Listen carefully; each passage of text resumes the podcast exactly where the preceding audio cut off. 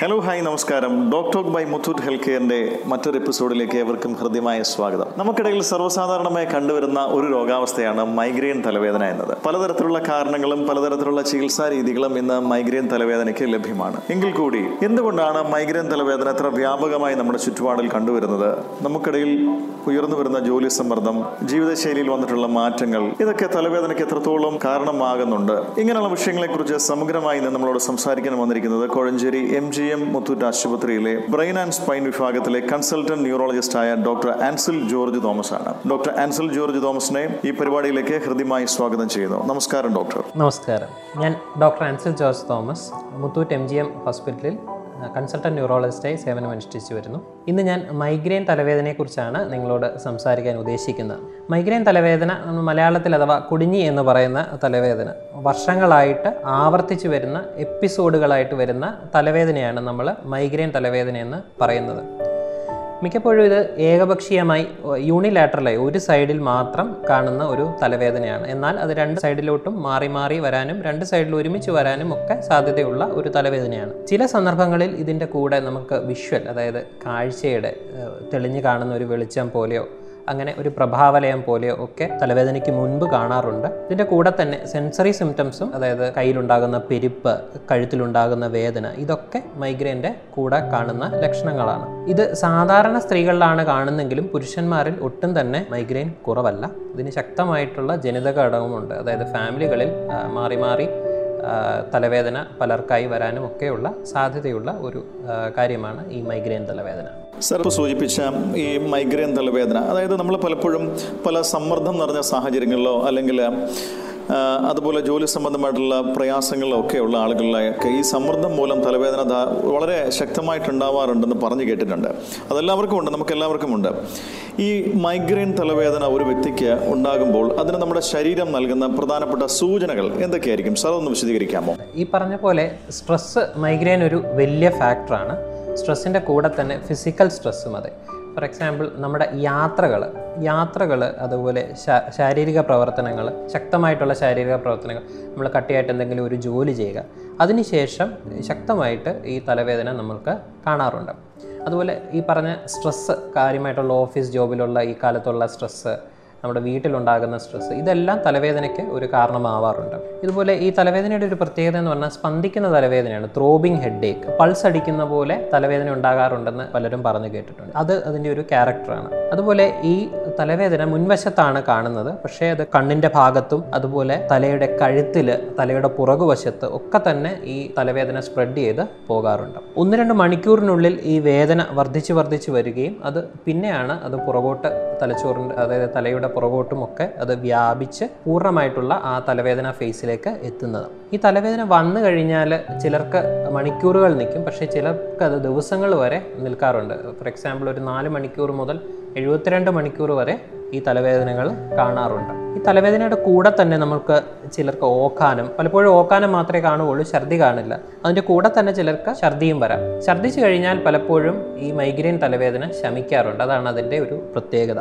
അതിന്റെ കൂടെ വിശപ്പില്ലായ്മ ഇറിറ്റബിലിറ്റി ദേഷ്യം ഭക്ഷണത്തിനോടുള്ള അസഹിഷ്ണുത തലകറക്കം. ഇതൊക്കെ ഈ മൈഗ്രെയിൻ തലവേദനയുടെ കൂടെ കാണാറുണ്ട്. അതുപോലെ പലരും പറയുന്നതാണ് ഈ തലവേദന വന്നു കഴിഞ്ഞാൽ ലൈറ്റ് കാണാനും അതുപോലെ സൗണ്ട് കേൾക്കാനും ഒക്കെയുള്ള പ്രയാസം. അത് വന്നു കഴിഞ്ഞാൽ നമുക്ക് ഒരു ഇരുട്ടുള്ള മുറിയിൽ കയറി അടച്ചിരുന്ന് ഒന്ന് ഉറങ്ങിക്കഴിഞ്ഞാൽ കുറയുന്ന ഒരു തലവേദനയായിട്ടാണ് മൈഗ്രെയിൻ പറയുന്നത്.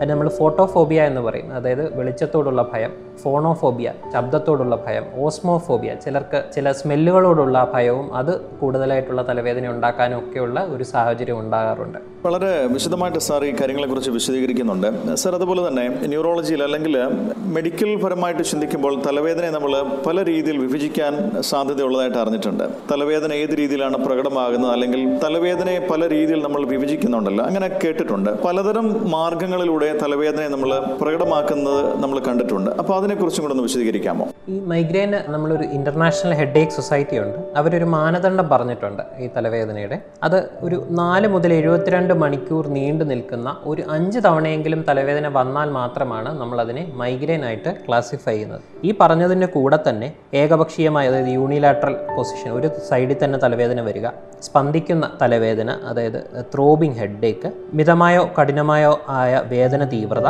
പതിവ് ശാരീര പ്രവർത്തനങ്ങൾ ഒഴിവാക്കുക സ്റ്റെപ്പ് കയറുക അല്ലെങ്കിൽ കുറേ നടക്കുക ഇത് തലവേദന ഉണ്ടാക്കുകയാണെങ്കിൽ അത് ഒഴിവാക്കി പോകുന്ന ഒരവസ്ഥ. അതിന്റെ കൂടെ തന്നെ ഓക്കാനം അല്ലെങ്കിൽ ഛർദി ഈ മുമ്പിൽ പറഞ്ഞ ഫോട്ടോഫോബിയ ഫോണോഫോബിയ ഇതെല്ലാം ചേരുമ്പോഴാണ് നമ്മൾ ഒരു മൈഗ്രെയിൻ ഹെഡേക്ക് ആയിട്ട് നമ്മൾ അതിനെ ക്ലാസിഫൈ ചെയ്യുന്നത്. ഈ പറഞ്ഞ എല്ലാം വേണമെന്നില്ല ഇതിനകത്തുള്ള ത്രീ ഔട്ട് ഓഫ് ഫൈവ് അഞ്ചിൽ മൂന്നെണ്ണമെങ്കിലും ഉണ്ടെങ്കിൽ നമ്മൾ അതിനെ മൈഗ്രെയിൻ ഹെഡേക്ക് ആയിട്ട് പറയാറുണ്ട്. പിന്നെ ഈ ശുചിത്ത് ചോദിച്ചതുപോലെ മൈഗ്രെയിൻ ഹെഡേക്കിനെ നമ്മൾ ക്ലാസിഫൈ ചെയ്യാറുണ്ട്. അത് പ്രഭാവലയമുള്ള മൈഗ്രെയിൻ അതായത് മൈഗ്രെയിൻ വിത്ത് ഓറ അതാണ് ക്ലാസിക് മൈഗ്രെയിൻ എന്ന് പറയുന്നത്. ചിലർക്ക് പ്രഭാവലയം ഇല്ലാതെ തന്നെ കാണുന്ന തലവേദന സാധാരണയായി വരുന്ന തലവേദന മാത്രം കാണുക. അതാണ് മൈഗ്രെയിൻ വിത്തൗട്ട് ഓറ അഥവാ കോമൺ മൈഗ്രെയിൻ എന്ന് പറയുന്നത്.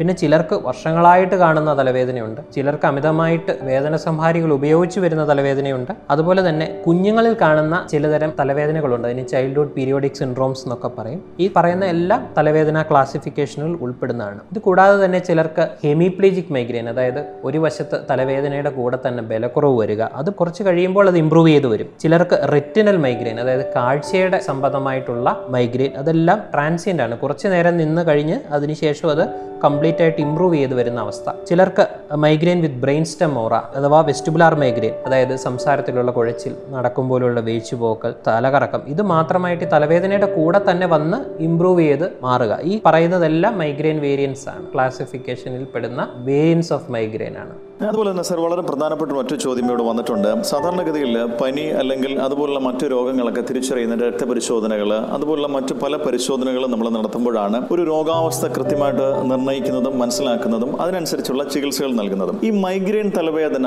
ഒരു ഡോക്ടർ ഏതൊക്കെ രീതിയിലാണ് മനസ്സിലാക്കുന്നതും അതിന്റെ രോഗനിർണയം മൈഗ്രെയിൻ തലവേദന തന്നെയാണെന്നുള്ള രോഗനിർണയത്തിലേക്ക് എത്തിച്ചേരുന്നതും അത് ഏതൊക്കെ മാർഗങ്ങളിലൂടെയാണെന്ന് വിശദീകരിക്കാമോ? മൈഗ്രെയിൻ എപ്പോഴും നമ്മൾ ഡയഗ്നോസ് ചെയ്യുന്നത് ഹിസ്റ്ററി ബേസ്ഡ് ആണ്. അതായത് പേഷ്യന്റ് എന്താണോ പറയുന്നത് അതിനനുസരിച്ചാണ് നമ്മൾ അത് ഡയഗ്നോസ് ചെയ്യുന്നത്. ഇത് ആവർത്തിച്ചുള്ള മൈഗ്രെയിൻ തലവേദന സാധാരണ നമ്മൾക്ക് ഒരു ന്യൂറോളജിക്കൽ പരിശോധനയിൽ സാധാരണ പ്രശ്നങ്ങളൊന്നും ഇല്ലെങ്കിൽ ഒരിക്കലും നമ്മൾ ന്യൂറോ ഇമേജിങ് അതായത് സ്കാനോ കാര്യങ്ങളോ ചെയ്യാറില്ല. അഥവാ നമ്മൾ അതിനകത്ത് എന്തെങ്കിലും ഒരു എറ്റിപ്പിക്കാലിറ്റി കാണുക എന്തെങ്കിലും ഒരു വ്യത്യാസങ്ങൾ സാധാരണ തലത്തിൽ നിന്ന് കാണുകയാണെങ്കിൽ മാത്രം സ്കാനുകളോ കാര്യങ്ങളോ ആവശ്യമുള്ളൂ. പിന്നെ ചില തരം തലവേദനകളുണ്ട്. പ്രായമായവർക്ക് വരുന്ന ചില തലവേദനകളിലൊക്കെ നമ്മൾ ബ്ലഡ് ടെസ്റ്റുകൾ ചെയ്യാറുണ്ട്. Example E S R C R P ഇതൊക്കെ ചെയ്ത് നോക്കാറുണ്ട്. പക്ഷേ അത് എല്ലാവർക്കും അത് വേണം എന്നില്ല വളരെ ചുരുക്കം രോഗികളിൽ മാത്രമേ മൈഗ്രെയിൻ തലവേദന നമ്മൾക്ക് വേറെ എന്തെങ്കിലും ആണോ എന്ന് സംശയം തോന്നുമ്പോൾ മാത്രമേ നമ്മൾ സ്കാനുകളോ കാര്യങ്ങളോ ചെയ്യാറുള്ളൂ. അതുപോലെ തന്നെ മൈഗ്രെയിൻ ഉള്ളവർക്ക് വേറെ പുതിയതായിട്ട് എന്തെങ്കിലും ക്യാരക്ടറുള്ള ഹെഡേക്ക് വരിക മാറി വരിക അങ്ങനെയുള്ള വ്യത്യാസങ്ങളുള്ളപ്പോഴും ചിലപ്പോൾ നമ്മൾ സ്കാനുകളോ കാര്യങ്ങളോ കുറിക്കാറുണ്ട്. അത് വളരെ അത്യാവശ്യവും പിന്നെ നമ്മളത് നോക്കി വേറെ കോംപ്ലിക്കേഷനുകൾ ഉണ്ടെന്ന് തോന്നുവാണെങ്കിൽ മാത്രമേ അത് എഴുതാറുള്ളൂ. അതുപോലെ തന്നെ സാർ മറ്റൊരു പ്രധാനപ്പെട്ട കാര്യം നമ്മൾ ഈ തലവേദന ഉണ്ടാകാനുള്ള ചില സാഹചര്യങ്ങൾ പ്രത്യേകിച്ച് പുതുതലമുറയിൽപ്പെട്ട ആളുകളുടെ ജീവിതശൈലിയുമായി ബന്ധപ്പെട്ട്. സാർ ആദ്യം സൂചിപ്പിച്ച പോലെ അമിതമായിട്ടുള്ള ജോലി സ്ഥലങ്ങളിലെ സമ്മർദ്ദം ജീവിതശൈലിയിൽ വന്ന മാറ്റങ്ങൾ അമിതമായിട്ട് കമ്പ്യൂട്ടർ ഉപയോഗിക്കുക മൊബൈൽ ഫോണിന്റെ ഉപയോഗം ഇതൊക്കെ പലതരത്തിൽ തലവേദനയ്ക്ക് കാരണമാകുന്നുവെന്ന് കേട്ടിട്ടുണ്ട്. ഈ തലവേദന ഒരു വ്യക്തിയിൽ ഉണ്ടാവാനുള്ള സാഹചര്യം ഏതൊക്കെ സാഹചര്യങ്ങളാണ് പ്രധാനമായിട്ടും തലവേദന ഒഴിവാക്കാൻ അല്ലെങ്കിൽ തലവേദന വരാനുള്ള സാഹചര്യങ്ങൾ നമ്മൾ ഒഴിവാക്കേണ്ടത് ഏതൊക്കെ സന്ദർഭങ്ങളിലാണ്? ഈ പറഞ്ഞ സ്ട്രെസ് അഥവാ സമ്മർദ്ദം ശാരീരികവും അതുപോലെ മാനസികവുമായിട്ടുള്ള സമ്മർദ്ദം ഹോർമോൺ മാറ്റങ്ങൾ അത് സ്ത്രീകൾക്കാണ് ആർത്തവത്തോടൊപ്പമുള്ള അഥവാ പ്രഗ്നൻസിയോട് ഓവുലേഷൻ ഇതുമായിട്ടൊക്കെ ബന്ധപ്പെട്ടുള്ള ഹോർമോൺ മാറ്റങ്ങൾ പിന്നെ അമിതമായ അല്ലെങ്കിൽ അപര്യാപ്തമായ ഉറക്കം ഉറക്കക്കുറവ് പലപ്പോഴും തലവേദന ഉണ്ടാക്കാറുണ്ട്. ചില മരുന്നുകൾ ഫോർ എക്സാമ്പിൾ ഗർഭനിരോധന മരുന്നുകൾ പുകവലി പിന്നെ കട്ടിയുള്ള ലൈറ്റ് അല്ലെങ്കിൽ ഫ്ലൂറസൻ ലൈറ്റ് ഇതൊക്കെ തലവേദന ഉണ്ടാക്കാം ചിലർക്ക് ശക്തമായ സ്മെല്ലുകളാണ് ഇത് ഉണ്ടാക്കുന്നത്. ഈ സുഗന്ധദ്രവ്യങ്ങൾ കൊളോണുകൾ പെട്രോളിയം പ്രോഡക്ട്സ് ഇതിന്റെയൊക്കെ സ്മെല്ലുകൾ ചിലർക്ക് തലവേദന ഉണ്ടാക്കാം. പിന്നെ പണ്ടെപ്പോഴും ഉണ്ടായ തലക്കേറ്റുള്ള ക്ഷതം കാലാവസ്ഥാ മാറ്റങ്ങൾ പിന്നെ മോഷൻ സിക്നസ് യാത്ര ചെയ്യുമ്പോൾ ഛർദി വരുന്നവർ ഇതൊക്കെ തലവേദന ഉണ്ടാക്കാം. ചിലർക്ക് ഈ തണുത്ത ഉത്തേജന ഫോർ എക്സാമ്പിൾ ഐസ്ക്രീം ഹെഡേക്കുകൾ എന്ന് പറയുന്നത് കട്ടിയായിട്ടുള്ള തണുപ്പോ കാര്യങ്ങളോ ഉപയോഗിക്കുമ്പോഴുള്ള തലവേദന. പിന്നെ വ്യായാമത്തിന്റെ അഭാവം ഉപവാസം അല്ലെങ്കിൽ നമ്മൾ ഭക്ഷണം കഴിക്കാതിരിക്കുക മീൽ സ്കിപ്പ് ചെയ്ത് പോകുന്നവരുണ്ട്. അവർക്ക് സ്ഥിരമായിട്ട് തലവേദനകൾ കാണാറുണ്ട് മൈഗ്രെയിൻ കാരണം. പിന്നെ ചുവന്ന വീഞ്ഞ് മൈഗ്രെയിനായിട്ട് പറയാറുണ്ട്. കഫീന് അതായത് നമ്മുടെ ചായയിലോ കാപ്പിയിലോ അടങ്ങിയിട്ടുള്ള കഫീൻ ദ്രാവകം. ചില മധുര പദാർത്ഥങ്ങൾ നമ്മൾ അസ്പാർട്ടയും സക്കാറിൻ എന്ന് ഉപയോഗിക്കുന്ന പഞ്ചസാരയ്ക്ക് പകരം ഉപയോഗിക്കുന്ന ചില കോമ്പൗണ്ടുകൾ പിന്നെ നമ്മുടെ ചൈനീസ് വിഭവങ്ങളിൽ കാണുന്ന monosodium glutamate M S G എന്ന് പറയുന്ന പദാർത്ഥം. സിട്രസ് പഴങ്ങൾ അതായത് നാരങ്ങ ഓറഞ്ച് ഈ മുതലായിട്ടുള്ള പഴങ്ങൾ മൈഗ്രെയിൻ ഉണ്ടാക്കുന്നതായി കാണാറുണ്ട്. പിന്നെ ചിലതരം നൈട്രേറ്റ് ഉള്ള മാംസം പിന്നെ ടൈറാമിൻ അടങ്ങിയ ഭക്ഷണങ്ങൾ ഏജ്ഡ് ചീസ് എന്നൊക്കെ പറയുന്ന ആഹാരങ്ങളിലൊക്കെ നമ്മൾ ഈ തലവേദന ഉണ്ടാക്കുന്നതായി കാണാറുണ്ട്. പിന്നെ ചിലർ പറയും ചോക്ലേറ്റ് കഴിച്ചാൽ വരുന്നത് പക്ഷേ അതിന്റെ ഒരു സ്റ്റഡി നടത്തിയതിനകത്ത് നിന്ന് പറയപ്പെടുന്നത് നമ്മൾ ആ തലവേദനയ്ക്ക് മുമ്പുള്ളൊരു ഈ തലവേദന തുടങ്ങിക്കഴിഞ്ഞ് അതിന് മുമ്പ് ഒരു ആസക്തി തോന്നും ചോക്ലേറ്റ് പോലുള്ള മധുരപദാർത്ഥങ്ങൾ കഴിക്കാനുള്ള. അതാണ് ചോക്ലേറ്റും തലവേദനയുമായി ബന്ധപ്പെട്ട് പറയാനുള്ളത്. ഈ മുമ്പ് പറഞ്ഞ കാരണങ്ങളാണ് മിക്കപ്പോഴും തലവേദനയ്ക്ക് മൈഗ്രെയിനുമായി ഒരു പ്രസിപ്പിറ്റേറ്റിംഗ് ഫാക്ടേഴ്സ് എന്ന് പറയുന്നത് കാണാറുള്ളത്. അപ്പോൾ ശരിക്കും ഒരാളുടെ ഒരു വ്യക്തിയുടെ ഭക്ഷണശീലങ്ങളും മൈഗ്രെയിൻ ഉണ്ടാവാനുള്ള സാധ്യതയും തമ്മിൽ വളരെയധികം അഭേദ്യമായിട്ടുള്ള ബന്ധമുണ്ടെന്ന് നമുക്കൊരു പക്ഷേ പറയാൻ പറ്റും അല്ലേ? അതെ അതെ അതെ. ഭക്ഷണശീലങ്ങളിൽ മാറ്റം വരുത്തിയെങ്കിൽ മാത്രമേ കഠിനമായിട്ടുള്ള തലവേദന ഒഴിവാക്കുന്ന ഒരു സാഹചര്യം ഒരു വ്യക്തിയിൽ ഉണ്ടാവും അല്ലേ? പലപ്പോഴും ഉറക്കവും അതുപോലെ സമ്മർദ്ദം കുറയ്ക്കുകയും ആഹാര പദാർത്ഥങ്ങളൊക്കെ ഒന്ന് മോഡുലേറ്റ് ചെയ്യുകയും നല്ലതായിട്ടൊന്ന് എക്സസൈസ് ചെയ്യുകയും ചെയ്തു കഴിഞ്ഞാൽ നല്ല ഒരു പരിധി വരെ മൈഗ്രെയിൻ കുറയ്ക്കാൻ പറ്റും നമുക്ക്. സർ മറ്റൊരു പ്രധാനപ്പെട്ട കാര്യം സർ ആദ്യം സൂചിപ്പിച്ചതുപോലെ തന്നെ ഏതെങ്കിലും തരത്തിലുള്ള ജനിതകമായിട്ടുള്ള കാരണങ്ങൾ ഉദാഹരണത്തിന് അമ്മയ്ക്കും അച്ഛനും ഒക്കെ തലവേദന ഉണ്ടെങ്കിൽ അത് മക്കളിലേക്കും ഒക്കെ സാധാരണയായിട്ട് കണ്ടുവരാറുണ്ട് എന്നുള്ളൊരു ധാരണ പലർക്കുമുണ്ട്. ജനിതകമായിട്ടുള്ള എന്തെങ്കിലും കാരണങ്ങൾ മൈഗ്രെയിൻ തലവേദനയ്ക്ക് കാരണമാകാറുണ്ടോ? തീർച്ചയായും. ഏകദേശം ഒരു എഴുപത് ശതമാനം മൈഗ്രെയിൻ രോഗികൾക്ക് മൈഗ്രെയിൻ ഹിസ്റ്ററി ഉള്ള ഒരു ഫസ്റ്റ് ഡിഗ്രി റിലേറ്റീവ് അതായത് അച്ഛൻ അമ്മ സഹോദരങ്ങൾ ഒക്കെ കാണാറുണ്ട്. പിന്നെ പ്രഭാവലയമുള്ള മൈഗ്രെയിൻ അങ്ങനെയുള്ളവരുടെ ബന്ധുക്കളിൽ മൈഗ്രെയിൻ സാധ്യത ഏകദേശം നാല് മടങ്ങ് വർദ്ധിക്കുന്നതായിട്ടാണ് പഠനങ്ങൾ പറയുന്നത്. മിക്കപ്പോഴും ഫാമിലിയിൽ റൺ ചെയ്യുന്നതാണ് ഈ മൈഗ്രെയിൻ തലവേദന. സർ മറ്റൊരു പ്രധാനപ്പെട്ട കാര്യം. പലപ്പോഴും ഈ വേദനാസംഹാരികൾ ഉപയോഗിച്ച് തലവേദനയെ നിയന്ത്രിച്ച് നിർത്തുന്ന ഒരു പ്രവണത പ്രത്യേകിച്ച് നമ്മുടെ പുതുതലമുറയിൽപ്പെട്ട ആളുകളിടയിൽ ധാരാളമായിട്ട് കണ്ടുവരുന്നുണ്ട്. യഥാസമയത്തുള്ള ചികിത്സയോ അല്ലെങ്കിൽ മൈഗ്രെയിൻ തലവേദന ഏത് വിധത്തിലുള്ള ആണ് എന്നുള്ളത് കൃത്യമായിട്ടുള്ള രോഗനിർണയം നടത്താതെ വേദനാസംഹാരികൾ ധാരാളമായി ഉപയോഗിച്ച് ഇതിനൊരു താൽക്കാലികമായിട്ടുള്ളൊരു വിരാമം കൊടുക്കുന്ന ഒരു പ്രവണത നമുക്കുണ്ട്. ഇങ്ങനെ ചെയ്യുകയാണെങ്കിൽ ഭാവിയിൽ തലവേദന മൂലം വളരെ ഗൗരവതരമായിട്ടുള്ള ഏതെങ്കിലും ബുദ്ധിമുട്ടുകൾ ഉണ്ടാവാനുള്ള സാധ്യത എത്രത്തോളം ഉണ്ട് മൈഗ്രെയിൻ എന്ന് പറയുന്നത് നമുക്ക് ചികിത്സ രണ്ട് തരമാണ്. ഒന്ന് അബോർട്ടീവ് തെറാപ്പി അതായത് തലവേദന വന്നാൽ മാറാനുള്ള ചികിത്സ. രണ്ടാമത് രോഗപ്രതിരോധം അതായത് പ്രൊഫൈലാറ്റിക് തെറാപ്പി അതായത് തലവേദന വരാതിരിക്കാൻ വേണ്ടിയുള്ള ചികിത്സ.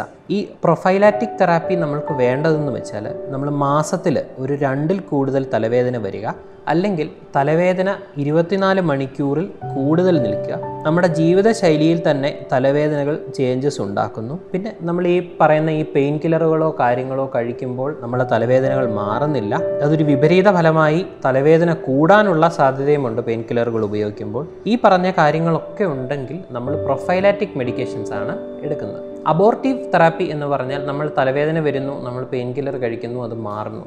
അത് വീണ്ടും തലവേദന വരുമ്പോൾ നമ്മൾ വീണ്ടും കഴിക്കുന്നു. ഇതാണ് അബോർട്ടീവ് തെറാപ്പി എന്ന് പറയുന്നത്. പക്ഷേ ഇതിന്റെ ഒരു പോരായ്മ എന്ന് പറഞ്ഞു കഴിഞ്ഞാൽ നമ്മൾ വീണ്ടും വീണ്ടും തലവേദനയ്ക്കുള്ള ഗുളികകൾ എടുക്കുമ്പോൾ അതിന്റെ കട്ടി കൂടിക്കൂടി വരാനും തലവേദനയുടെ ശക്തി കൂടിക്കൂടി വരാനും അതുപോലെ തലവേദന വരുന്ന എണ്ണം കൂടാനുമുള്ള സാധ്യത കൂടുന്നു. അതിനാണ് നമ്മൾ അനാൽജസിക് ഓവർ യൂസ് ഹെഡ് അഥവാ പെയിൻ കില്ലറുകൾ കഴിച്ച് കഴിയുമ്പോൾ കൂടിക്കൂടി വരുന്ന തലവേദനയായിട്ട് അത് തലവേദനയുടെ ഒരു രൂപം തന്നെ മാറിപ്പോകുന്നു. അതാണ് അബോർട്ടീവ് തെറാപ്പിക്കുള്ള പോരായ്മ. അപ്പോൾ നമ്മൾക്ക് ഇരുപത്തിനാല് മണിക്കൂറിൽ കൂടുതൽ ഒരു തവണ തലവേദന നിൽക്കുകയോ മാസത്തിൽ രണ്ടിൽ കൂടുതൽ തലവേദന വരികയോ ചെയ്യുകയാണെങ്കിൽ നമ്മൾ തലവേദന വരാതിരിക്കാനുള്ള പ്രൊഫൈലാറ്റിക് മെഡിക്കേഷൻസ് ആണ് നമ്മൾ എടുക്കേണ്ടത്. അതായത് തലവേദന വരാതെ നോക്കുന്ന മരുന്നുകൾ. പിന്നെ സുജിത്ത് പറഞ്ഞ പോലെ ചില കോംപ്ലിക്കേഷൻസും മൈഗ്രെയിനുകൾ കാരണം ഉണ്ടാക്കാം. അത് മൈഗ്രെയിനുകൾ നമ്മൾ കറക്റ്റായിട്ട് ചികിത്സിക്കുകയോ കാര്യങ്ങളോ ഇല്ലാതെ സ്ഥിരമായി തലവേദനകൾ വന്നുകൊണ്ടിരുന്നാൽ അത് അനുഭവിക്കുന്ന വളരെ റയറായിട്ട് പറയുന്ന സ്റ്റഡികളിൽ കാണിക്കുന്നതാണ്. അതായത് നമുക്ക് വരാൻ പറ്റുന്ന പക്ഷാഘാതം സ്ട്രോക്ക് മയക്കാടിൽ ഇൻഫാക്ഷൻ അതായത് ഹാർട്ട് അറ്റാക്ക് തുടങ്ങിയവയൊക്കെ മൈഗ്രെയിന്റെ ഒരു കോംപ്ലിക്കേഷനായിട്ട് പറയാറുണ്ട്. എല്ലാവർക്കും അത് വരണം എന്നല്ല. പക്ഷെങ്കിൽ ചുരുക്കം ചില പേരിൽ അത് കാണാറുണ്ട്. ചില സ്റ്റഡികൾ പറയുന്നത് സ്ത്രീകളിൽ പ്രഭാവലയം ഇല്ലാത്ത മൈഗ്രെയിനുകളും പ്രഭാവലയം ഉള്ള മൈഗ്രെയിനുകളിലും ബി പി ഹൈപ്പർ ടെൻഷൻ കൂടുതലായി കാണാറുമൊക്കെ ഉണ്ട്. അപ്പം മൈഗ്രെയിൻ എന്ന് പറയുന്നത് ചുരുക്കം പറഞ്ഞു കഴിഞ്ഞാൽ ഒരു സിമ്പിൾ രോഗമല്ല അതൊരു സങ്കീർണമായിട്ടുള്ള ഒരു രോഗതലം തന്നെയാണ്.